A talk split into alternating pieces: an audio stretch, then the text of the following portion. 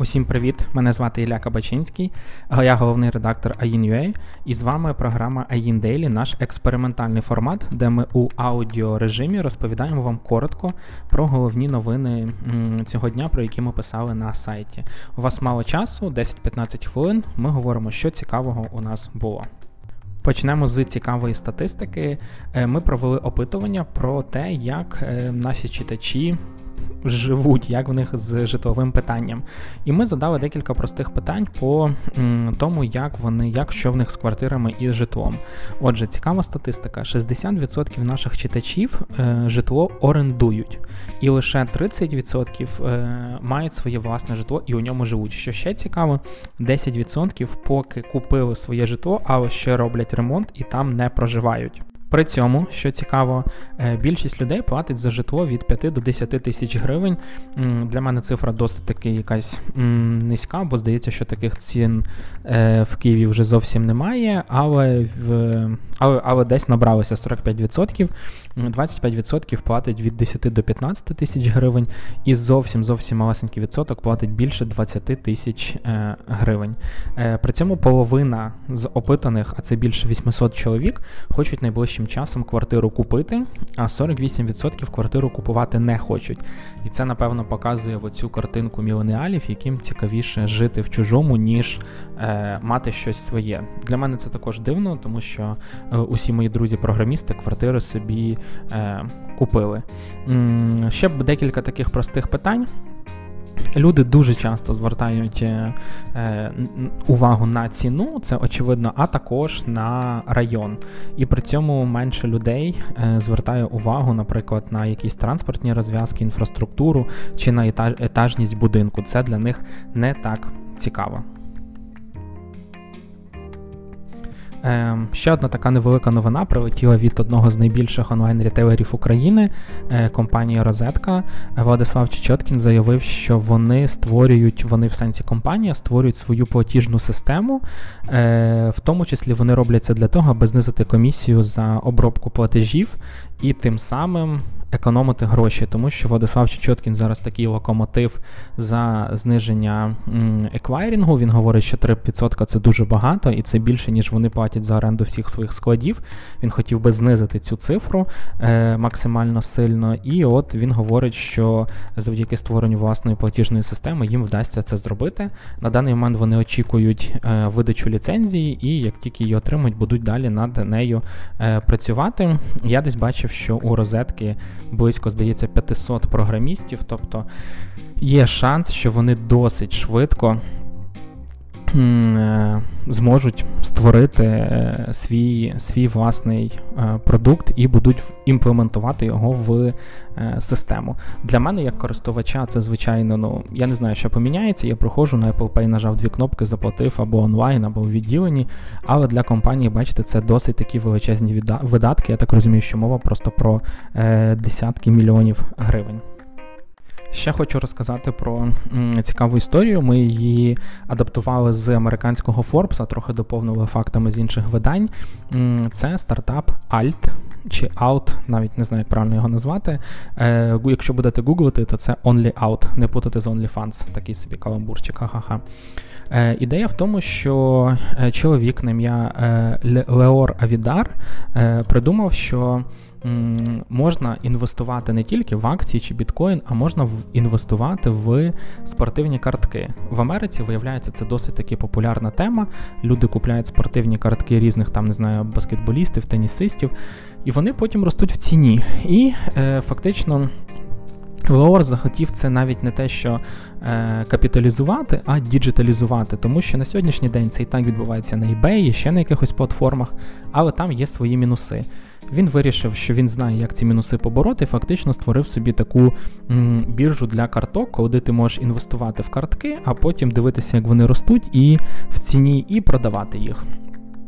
Як виявилося, для України це якась така тема маловідома. Скоріше всього, є тут якась частина фанатів або людей, які про це знають. А в Америці це прям величезний ринок. Причому, щоб ви розуміли, наскільки величезний, це 10 е, мільярдів е, доларів капіталізація цього ринку.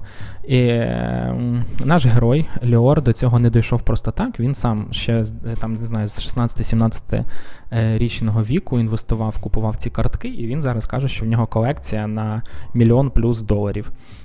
І по суті, ви заходите на платформу, реєструєтесь, вибираєте картки, які хочете, і можете легко в них е, інвестувати, дивитися, як вони ростуть в ціні, ну або знову ж таки вони можуть падати, і продавати їх. Е, Афідар каже, що у них все супер по-правильному зроблено, немає якихось проблем чи обманів. І, типу, ви точно знаєте, що ваша картка, якщо вона повинна бути ну, в ціні дорога, то вона буде, а не буде падати. При цьому вони вже підняли 31 мільйон на розвиток і кажуть, що будуть рости і піднімати і далі.